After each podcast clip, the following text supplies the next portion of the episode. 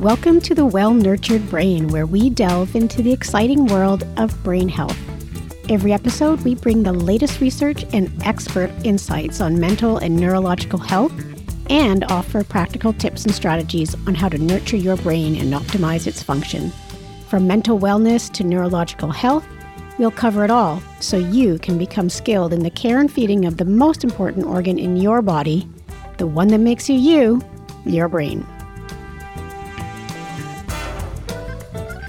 Welcome to episode three of The Well Nurtured Brain.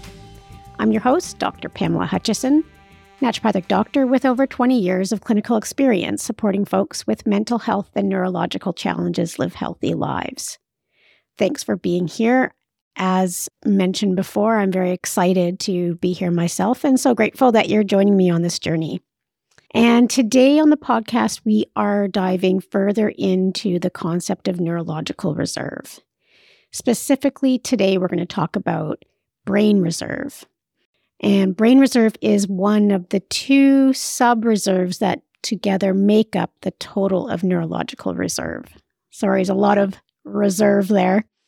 Trust me, this is great information. And even though you're going to hear the word reserve a lot, it's going to be worth it. But before we dive into brain reserve, I wanted to do a quick recap for folks who might just be joining us first on episode three, or just so that you can be refreshed about what you might have listened to a week or two ago. You'll remember that neurological reserve is the capacity of your brain to handle various metabolic and physiologic stressors. In other words, it is the reserve your brain draws upon, or the capacity that your brain draws upon to help it resist, respond to, and recover from injury, stress, aging, and illness. In episode two, we were talking about the NUN study, which is this fabulous study of a cohort of 678 Catholic nuns who generously agreed to donate their brains and their life histories to research. And this study has given us a rich tapestry of information. We have early life information, we have their education, we have recreational activity, there's genetic testing. Then, of course, there's the results of annual neuropsychological and cognitive function testing. And then finally, there is the postmortem neuropathological exam findings. This is where, after death, the researchers were able to look at the cells of these nuns' brains under the microscope and assess them for degrees of pathological change or lack of pathological change. And you might recall that the researcher, Dr. Snowdon, has published a book on this in 2001. And he had mentioned in one of his papers on this in 2003 that the diversity that they found in the nuns was remarkable. One of the things that was really remarkable, and we talked about this at the end of last episode, is this concept of asymptomatic Alzheimer's dementia. And there was a chunk of nuns, a group of nuns within this cohort that have been found to have asymptomatic Alzheimer's disease. And what this is, and it's remarkable, is where after these nuns died, they looked at their brains under microscope and they found Alzheimer's dementia pathology. They found changes in the brain cells that would predict that that person had Alzheimer's dementia in life. But those very nuns actually had normal brain function. They tested as having normal cognitive function. They had normal neuropsych testing when they were alive. So essentially, they were managing to have a healthy brain, even though, or healthy brain function, better put, even though their brain was experiencing pathological Alzheimer dementia like changes. And finally, we discussed that this is an example of positive deviance. Positive deviance in epidemiological studies are the people who are doing well despite having an illness.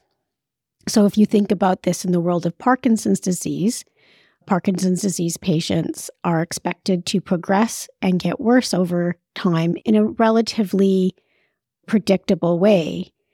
But some individuals really defy the odds and will stay relatively healthy and be minimally impacted by Parkinson's disease pathology and not progress nearly as fast as the average. Those folks are the positive deviants. Same thing goes in multiple sclerosis studies. One of the interesting things about positive deviants in epidemiological research is that they can then look at those folks once they have a collection of people. They can look at those people and say, well, wait, what might these people be doing differently that could be correlated to their outcomes? You could also look at it and say, well, what's going on with their genetics that makes them more resistant and resilient to this? And there's research like this going on for Alzheimer's dementia. The NUN study actually captures this in a variety of ways, and we'll talk about that in a moment. But we also see the same type of research happening looking for these positive deviants for Parkinson's disease. And you see it for things like multiple sclerosis and other neurodegenerative problems that are going on in the brain. So now that you've had a recap of what we were talking about and what neurological reserve is on the whole, today we're going to be discussing brain reserve, which is half of the whole that makes neurological reserve. The other half of this whole is called cognitive reserve, and we're going to talk about that on the next episode. Starting off, let's just get a basic definition down. So, simply put, brain reserve refers to the volume and size of our brains, including the mass and the sum of the total cells in the brain. Literally, they will quantify brain reserve by using MRI technology to estimate intracranial volume, so the volume inside your skull, presuming that the brain obviously is taking up most of that space. It's largely thought that brain reserve is determined by genetics, at least the size of our brains are determined by genetics. And it makes sense. Your mom or your dad or both have particularly big brains. You're likely to be a big brained individual. And that might sound disappointing because maybe you think, oh, there's not much I can do around brain reserve because it's genetically driven. But that's not true. We can actually be doing a lot of things in life to preserve and protect our brain reserve. And this will make big differences over time. Brain reserve can actually be damaged in various ways. For example, repeated concussions or traumatic brain injury, excessive alcohol intake, smoking, and exposure to neurotoxins. These can all significantly diminish our brain reserve. Additionally, if you experience malnutrition and specific nutrient deficiencies, especially early in life, that can result in reduced brain size and reserve. Iron's a great example of that. Children who have severe iron deficiency during their developmental years will have reduced brain reserve. A good example for understanding how brain reserve can be injured is the case of chronic traumatic encephalopathy. Chronic traumatic encephalopathy, as the name indicates, is a condition caused by repeat injuries to the brain. And it's really became famous with some pretty big name NFL players coming forward with their stories and then donating their brains to science.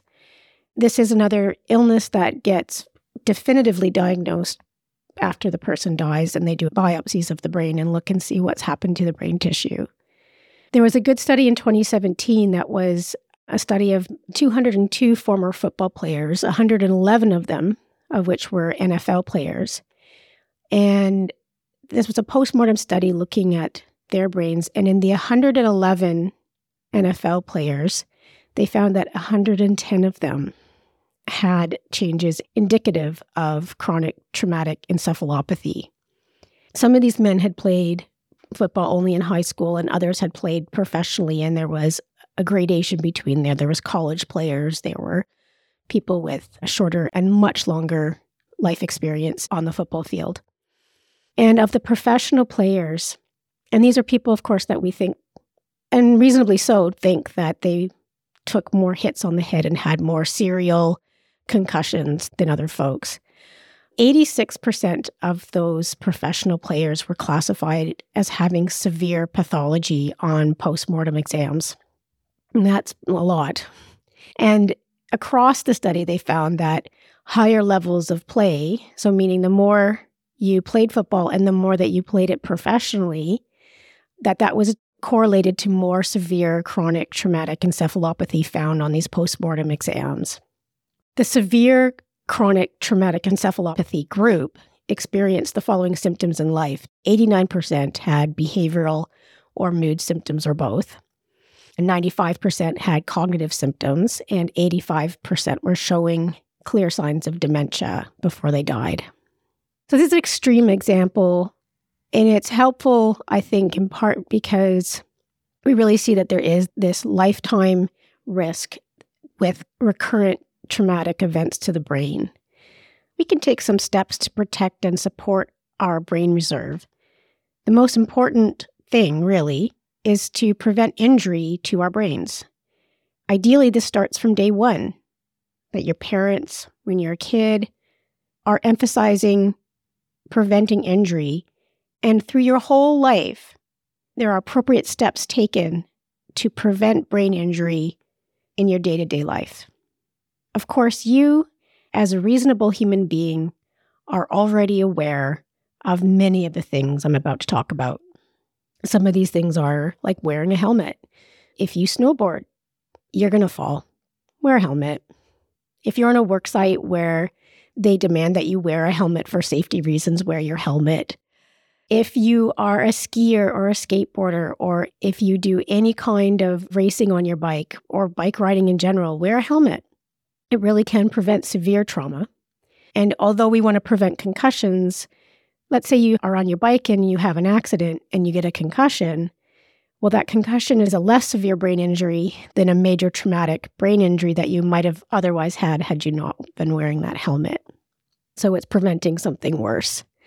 It might be surprising to hear this on a brain health podcast, but wear your seatbelt. It is a way to prevent a lot of brain injuries is to wear your seatbelt. And of course, don't drive when it's unsafe to do so, either by weather or by something that you've consumed that makes you an unsafe driver. Take fall prevention seriously at work and at home. Uh, you have lots of risks likely at home that you can mitigate through various either construction means or grab bars. And particularly if you have someone in your home who's prone to falls, it's a great preventative strategy is just to have the protective preventative gear in place. And then with children, we really want to keep them protected. We want to keep kids well protected from falls, from heights. So, window guards, safety gates in high risk areas. And honestly, if your kids or yourself, you're in sports, one of the most important things you can be doing is adhering to the professional recommendations for return to sport or school after concussion. There is a evolving awareness and science around what's best for recovery from concussion. We will likely do multiple podcasts on concussion because it's such a big topic and it's really common. A lot of people get concussions. Seeking out and adhering to the recommendations of a knowledgeable professional if you've had a concussion is really critical to protecting your brain going forward. And then there are other ways we can support healthy brain reserve positive things, things that we can add into our life versus prevention. And again, with these things, we're going to dedicate lots of episodes, full episodes or multiple episodes. If this is of interest to you, stay tuned. It's going to be a huge part of what we get obsessed about on the Well Nurtured Brain. Essentially, this is about nurturing. This is about the nurturing of your brain. Your brain needs to be in a body that is healthy. It needs to be in a body that's well rested. It itself needs to be well rested in order to go through its own repair processes. This list is not exhaustive, but here are some things that, and they're not going to be surprises, but these are things that we know support brain reserve, that just support the tissue in your brain, keeping that tissue healthy. These are things like getting regular exercise, eating a healthy diet, and getting adequate sleep. Maintaining normal blood pressure is really important. So, you do that by knowing your numbers, and then, particularly if you are at risk, doing what it takes to bring down and maintain your blood pressure in a healthy range. That's really important for brain health. And maintaining healthy blood sugar levels. So, again, if you are at risk for it because it runs in your family, diabetes runs in your family, or you know that on your last annual physical, your doctor said, oh, that's creeping up there. You might want to get your blood sugars under control. This is something you can do. This will protect your brain tissue moving forward if you can get your blood sugars into a good, healthy range. So, going back to the nun study, I promised I'd come back to it.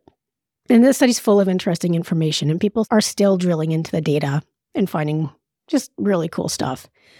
One thing they did recognize was that there was a, a, likely a role for micronutrients in brain health and brain reserve. And so they did do some looking at this. Some other researchers came in and did some additional research on the samples of the brains and looked at the data. At the time, there was evidence that folate or folic acid plays a role in neurological health. There's lots of further evidence around this, but at this time, this was back in 2000, what Dr. Snowdon wanted to establish was what's the status in these nuns? And then when we look at them over time, we'll be able to look back at their folate levels and see if that had any correlation to how they did. What Dr. Snowdon found looking at serum folate levels was that the nuns that had low serum folate levels were strongly associated with having loss of brain tissue in the cerebral cortex. This is the part of our brains that does a lot of our thinking. This kind of loss is a key indicator of Alzheimer's disease related neurodegeneration. So, what makes this study, as I've probably mentioned before, what makes the NUN study particularly noteworthy is that it has highly comparable groups of participants. These were all Catholic sisters who live in the same convent, ate from the same kitchen, and were quite similar in terms of their environmental and lifestyle factors. So, this kind of comparability really helps researchers isolate the impact of individual things like serum folate levels in this case. And what they were able to show here was that there appears to be a correlation between serum folate levels and the severity of Alzheimer's disease related neurodegeneration.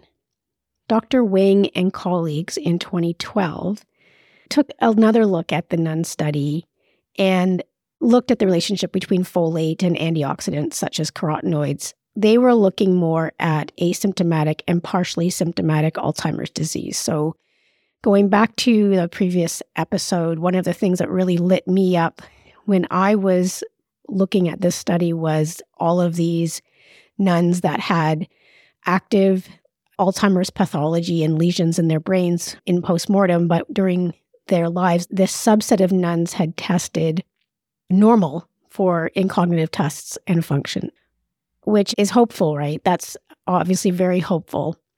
The study focused on the nuns that had Alzheimer's dementia based purely on their neuropathology exam.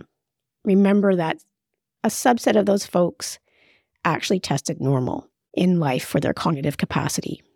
So they looked at this subset of the nuns and examined their blood level folates and carotenoids, and then compared that to see if there was any correlation between the nuns that were asymptomatic in life versus symptomatic in life. The findings of this study revealed that the subjects with the highest blood levels of folate were more likely to be the ones that were asymptomatic or considered asymptomatic Alzheimer's disease subjects versus those who actually had dementia in life. Is another suggestion that folate status plays a role in delaying or preventing the onset of dementia in individuals, even with Alzheimer's disease pathology. So, we might be finding one of the things that's helpful in being resilient despite having pathological change going on in your brain. Overall, I mention these two studies because I want to underline how they're finding in the research that what we eat makes a difference for our brain reserve. There's a lot to look into with this, so it's going to be an obsession on this podcast. What we eat makes a difference to our brains. There are other studies, though, that have found that foods that are high in folate, in particular foods like dark leafy green vegetables, seem to correlate with better cognitive outcomes in life. So before we move on, I want to just give you a quick rundown of folate just to be sure that you are clear on that. So, what they were measuring was a B vitamin in the blood. And this B vitamin is found in large amounts, particularly in foods like dark leafy green vegetables like spinach or lettuce, mustard greens. But it's also found in things like peas and beans, asparagus, Brussels sprouts, avocado, whole grains, and of course, broccoli. It's also found in beef liver. That's not my jam, but it's there too in really high amounts. And in episode five, we are going to look at some of that research mentioned earlier on one of the high folate groups of foods. I kind of think of it as a superfood. Pretty passionate about these guys. Leafy greens, I know it doesn't sound very exciting now, but wait till you hear the research. It's it's amazing. In summary today, we have defined and understood the concept of brain reserve, and we've also looked at how we can protect it, support it, and nourish it. And then we specifically mm. looked at one nutrient, a nutrient star for brain health. We looked at folate and looked at how it shows up as a likely contributor to nurturing brain reserve, at least in elderly people. I hope this inspires you to investigate where you might up your game on protecting and nourishing your brain reserve.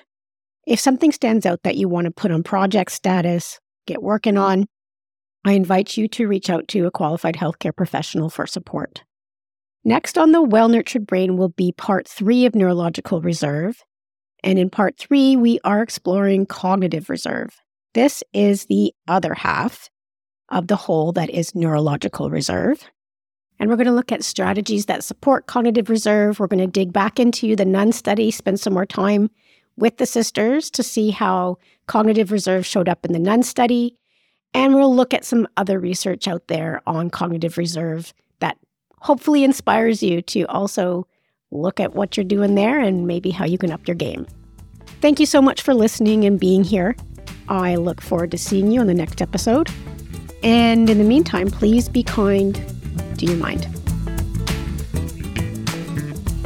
Thank you for listening to this episode of The Well Nurtured Brain. If you enjoyed this episode, remember to subscribe and share this podcast. Spread the word about brain health to your friends and family. They'll thank you. The content of this podcast is not intended as a substitute for medical advice, nor should it be considered as such. If something discussed today seems applicable to you, please seek the assistance of an appropriately licensed healthcare professional. Thanks again for listening.